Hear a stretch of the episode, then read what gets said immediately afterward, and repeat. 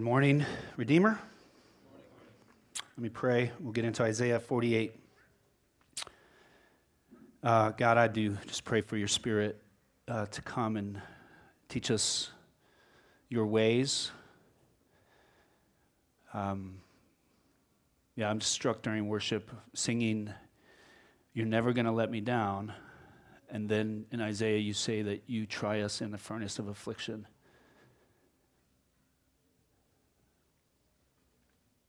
And I think only your Spirit can bridge that gap. So help me to be helpful. Send your helper. Amen.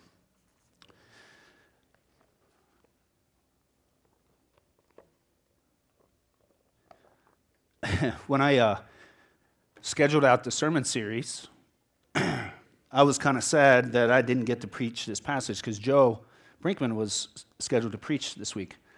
He called off scared. He said he had COVID. Don't believe it. In general, because I like to preach on truths and confounding truths and the sovereignty of God, and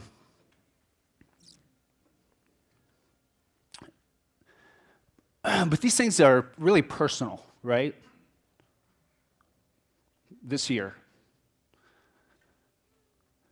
So it's really one thing to just say objectively and teach the truth that God refines his people in the furnace of affliction and to gain a theory for that. And then there's life. Like there's actual humans. It's you. It's all of you to a different extent. And it's not fun. It's called affliction. So, I think I'm learning to run less quickly at passages like this. And yet, here it is. So, let's go. I'm going to do a quick overview, highlights, not verse by verse, but just highlights of the passage to get our bearings. And then we're going to zoom in on verse 10. Verses 1 through 2, God is addressing his people. This is who he's speaking to. And this matters, and we'll circle back to it when we talk about the furnace of affliction and its refining process. It's talking about his people. Affliction is not refining for everyone. It's refining for his people, the house of Jacob, who were called by the name of Israel, and who came from the waters of Judah. So God's people, who swear by the name of the Lord, and confess the God of Israel. And then he has this verse where he says, but not in truth or right. And I think what he's doing there is he's saying, yeah, you're my people, but you got some issues, right? There's some sin stuff in there, some impurities. And so he's addressing his people and saying there's some work to be done. Verse 3. He talks about the former things that he had declared, and we see this repeated pattern in the book of Isaiah where he says, I have predicted the exile and your return, and that's proof of who I am. That prophecy and fulfilled prophecy is the proof of the living God. I foretold it, and I did it. Verse 4 to 5 says why.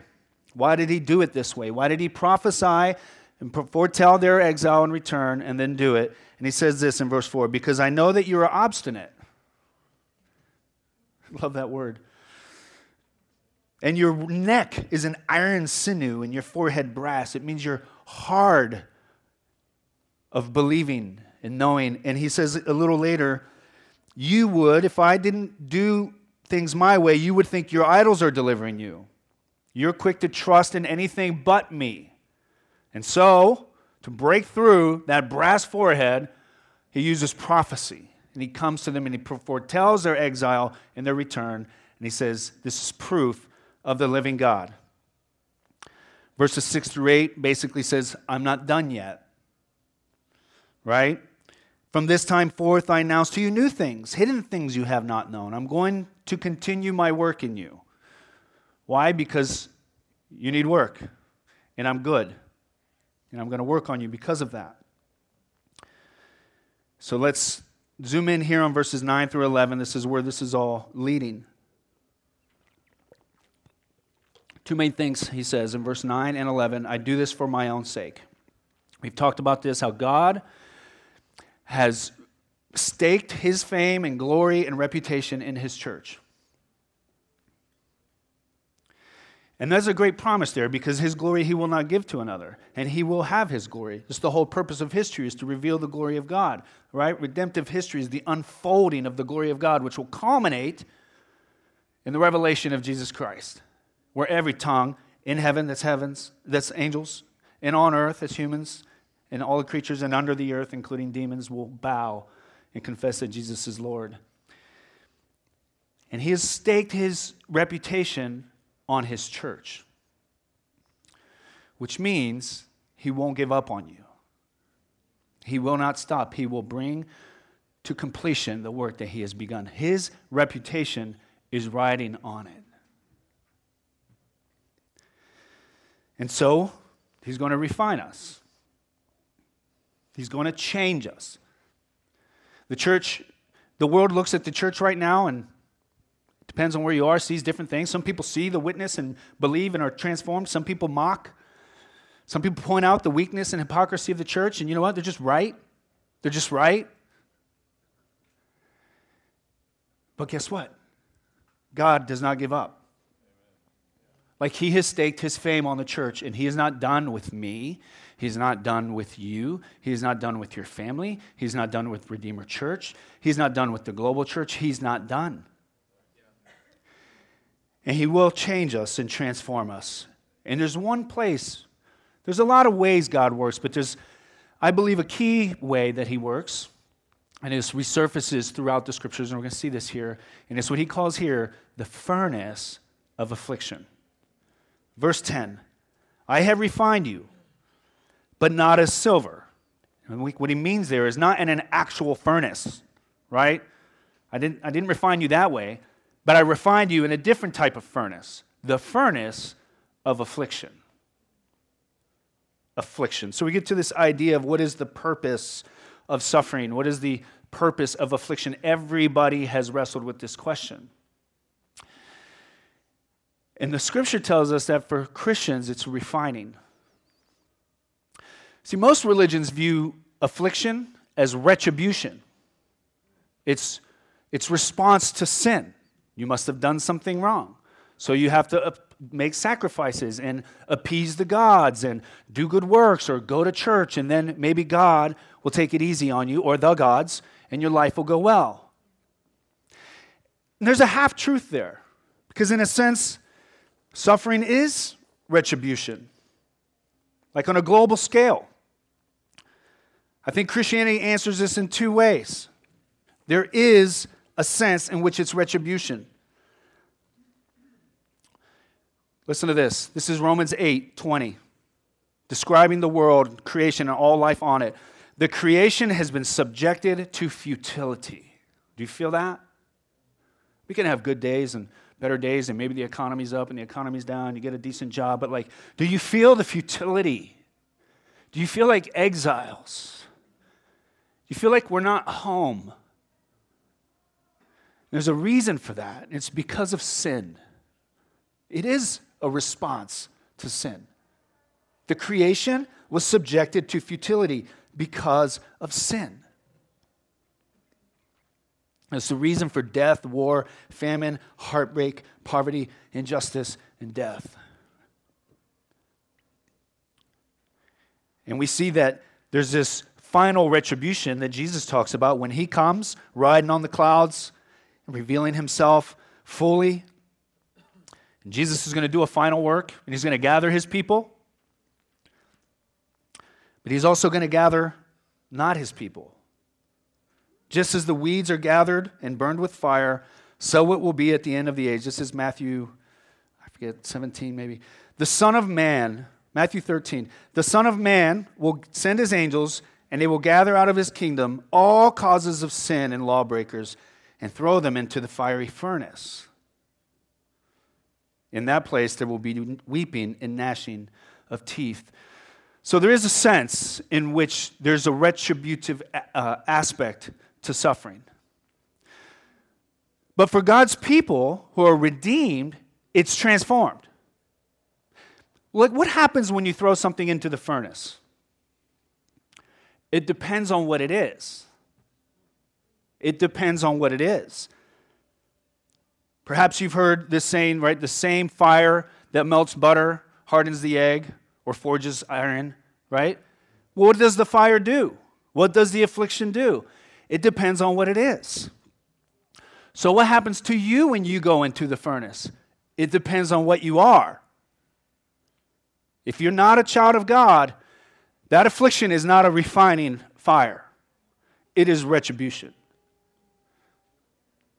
If you are covered by the blood, if you are in Christ, if you have believed and you have been born again, if you are these people that God refers to in verse 1, the house of Jacob, called by the name of Israel, who came from the waters of Judah, who swear by the name of the Lord of God of Israel, even if it's not in truth and right.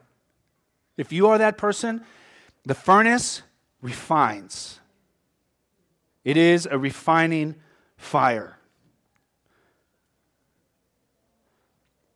There's this analogy here of silver, right? What happens when you refine silver in the fire? So, I'm not a metallurgist or anything, but I know a little bit about this. If you go out and you get ore, raw materials, right? You want to purify it, you throw it in the furnace, and what happens is that the impurities in the silver or iron or gold, whatever it is, are drawn to the outside. Then you can brush it off. It's called dross. The inside remains pure. The impurities are drawn out. God is drawing out impurities in His people, and it hurts. And it hurts really bad. And we're all in different places, right? And everyone gets the furnace, though, is what I want us to know. Everyone gets it. There is no other way. And I'm reminded of a dear brother this spring who said to me, it's a high price. And so these things are not light.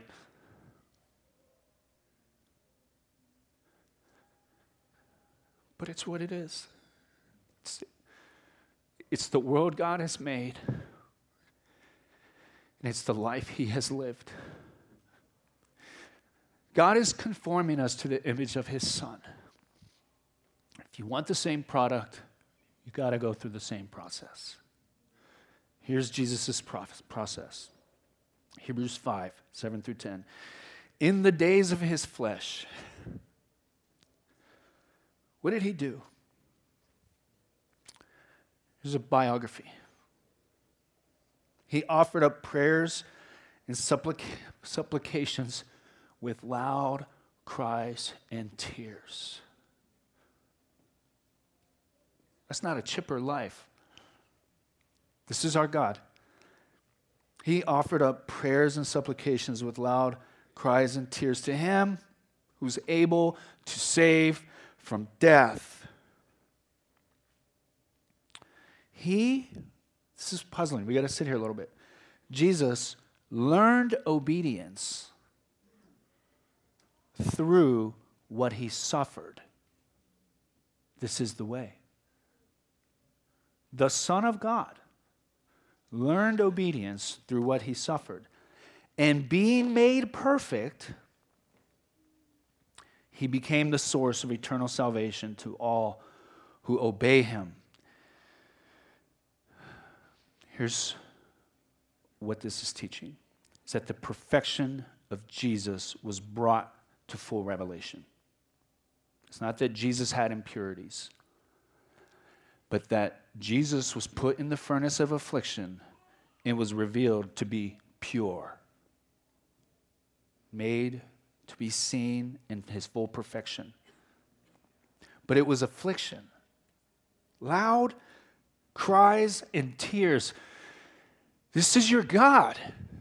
Like, I just pray that it's some kind of comfort to you, that your God cried out loudly through tears.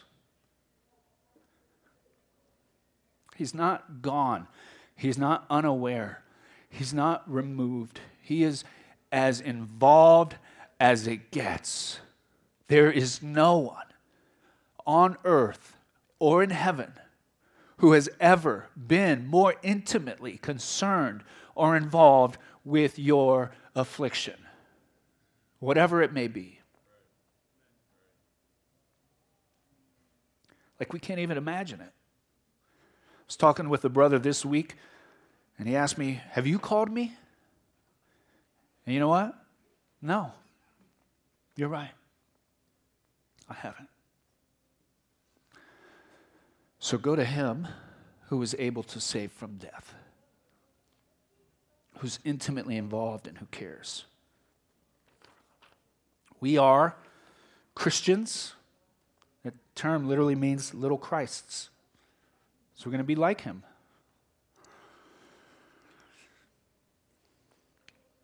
This is a pattern. We see it in Isaiah, that God's people are taken to Babylon and then brought back, and then he says, I'm not done. We see this in the Old Testament, Deuteronomy, when God first called his people, and he took them to Egypt. He took them there.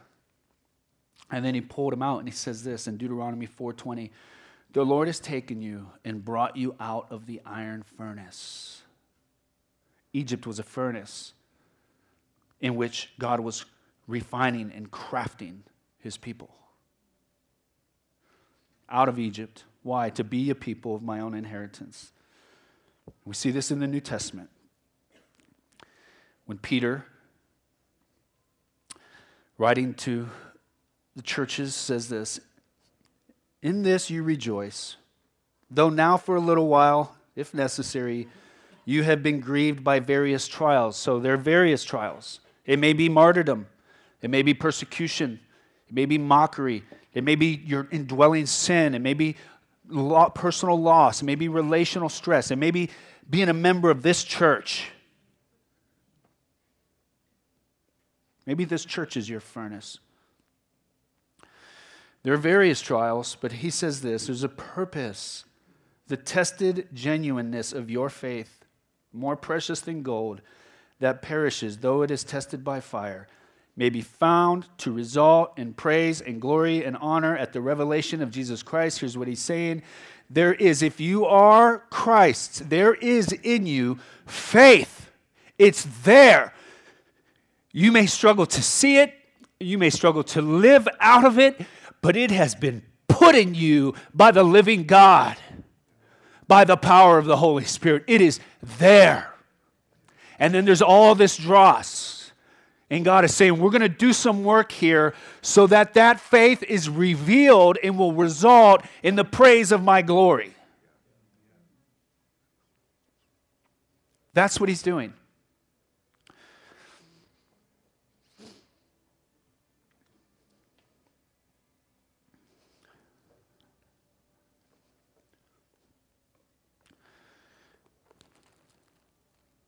There are various trials.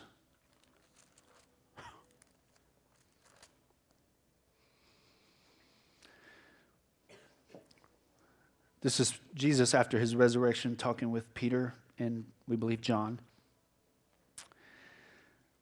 This is, many of you are familiar with this passage when he asked Peter, do you love me? 3 times, right? And Peter, yes, Lord, I love you. Even though he had denied Jesus 3 times. Because he claims Jesus, but not in truth and right. All right, there's unbelief that needs to be worked on. He comes back to him, do you love me? Yes, I love you. You know I love you. Then he says this, feed my sheep. And then he prophesies over him.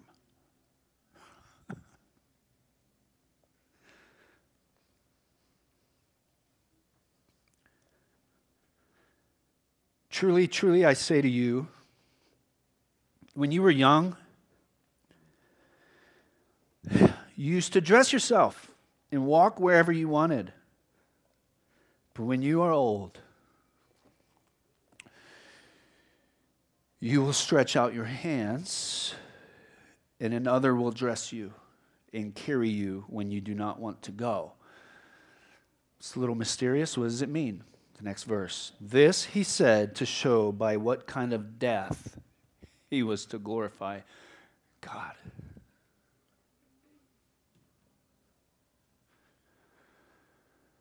God is complicated.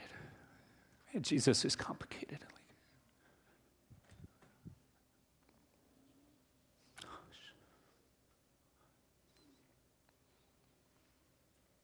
It's not a walk in the park.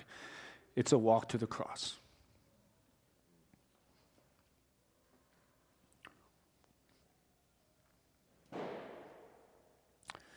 And then he said to him, "Follow me." That's to Peter, right? Peter turned, having heard that. How do you receive that? We know that Peter was crucified. Some say upside down, because he didn't deem himself worthy to be crucified right side up as Jesus was. Peter in that moment, right, turned and saw, we believe John, the disciple whom Jesus loved, following them. And when Peter saw him, he said to Jesus, "Well, what about him?"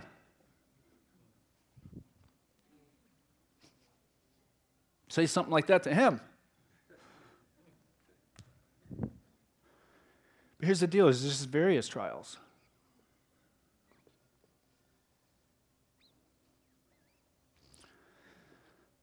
And Jesus said to him, "If it is my will that he remain until I come," as in, maybe he won't die that gruesome death, or maybe he won't die at all, and I'll come and just catch him up in the air. He's just saying, what if that's my will? What is that to you? You? Follow me.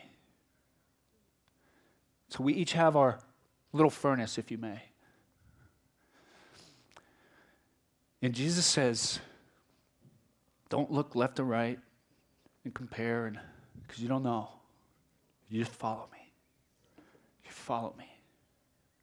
You follow me.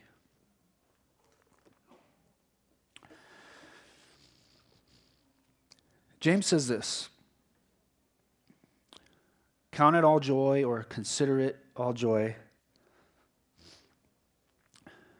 my brothers, when you meet trials of various kinds.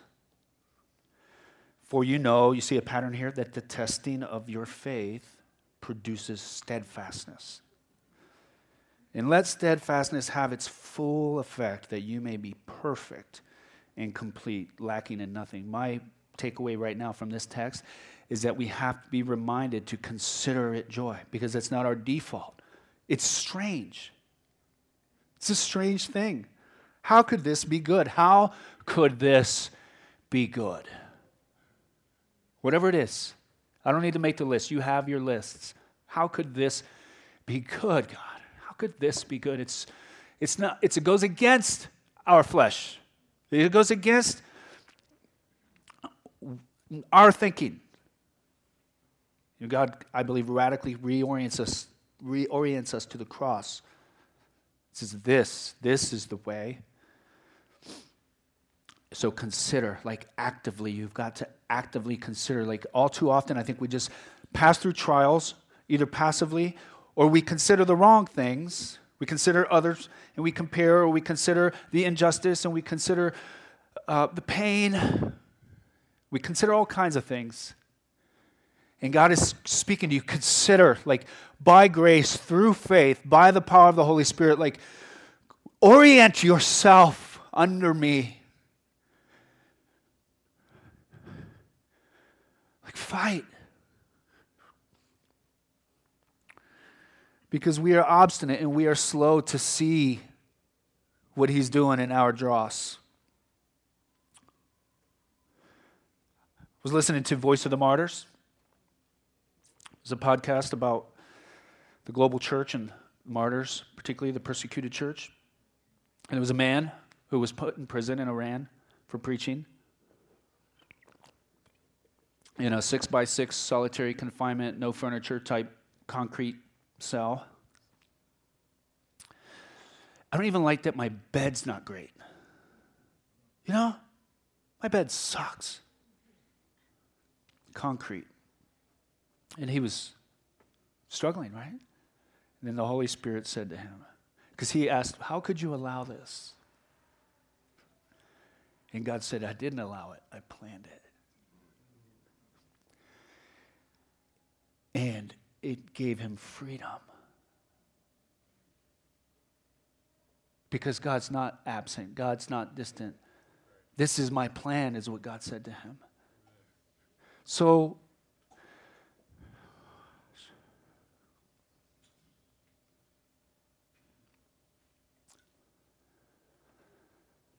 God is with us in the furnace.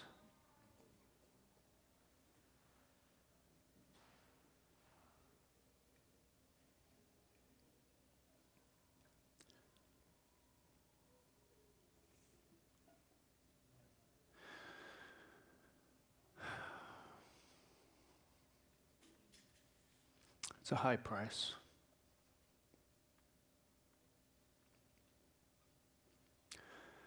I pray the Spirit would help us see the high reward. What is that? That you may be perfect and complete, lacking in nothing.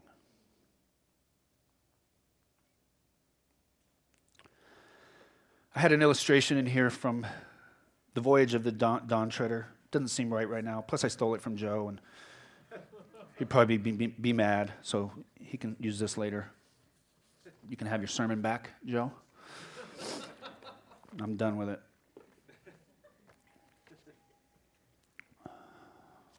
I really don't have anything else.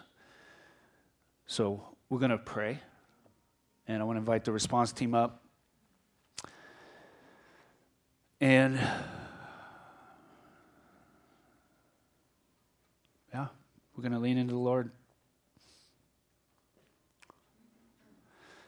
I guess that's really ask him what it looks like to follow him in this.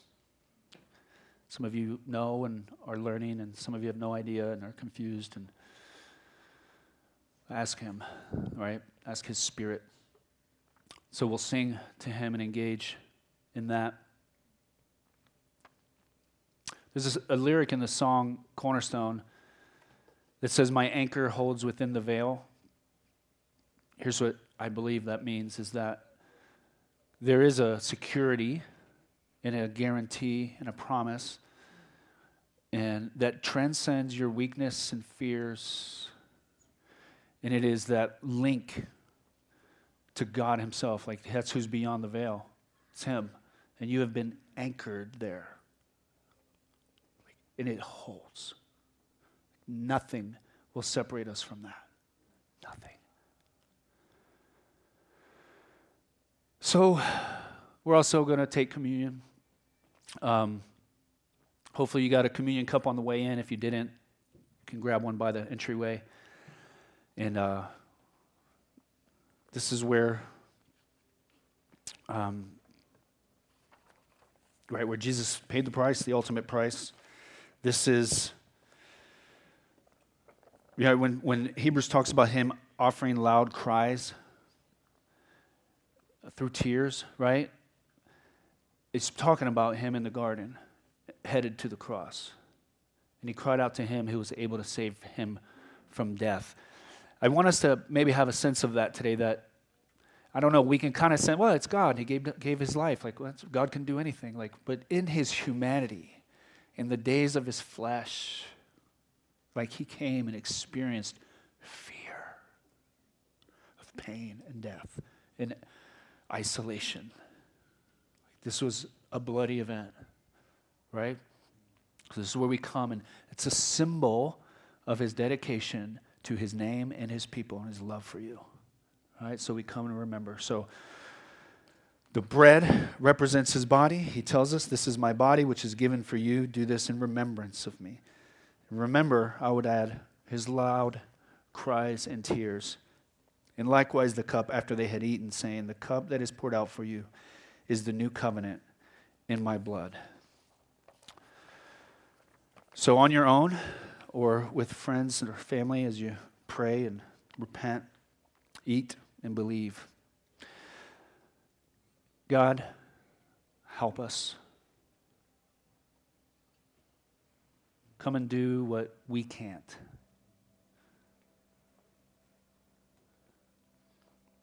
Amen.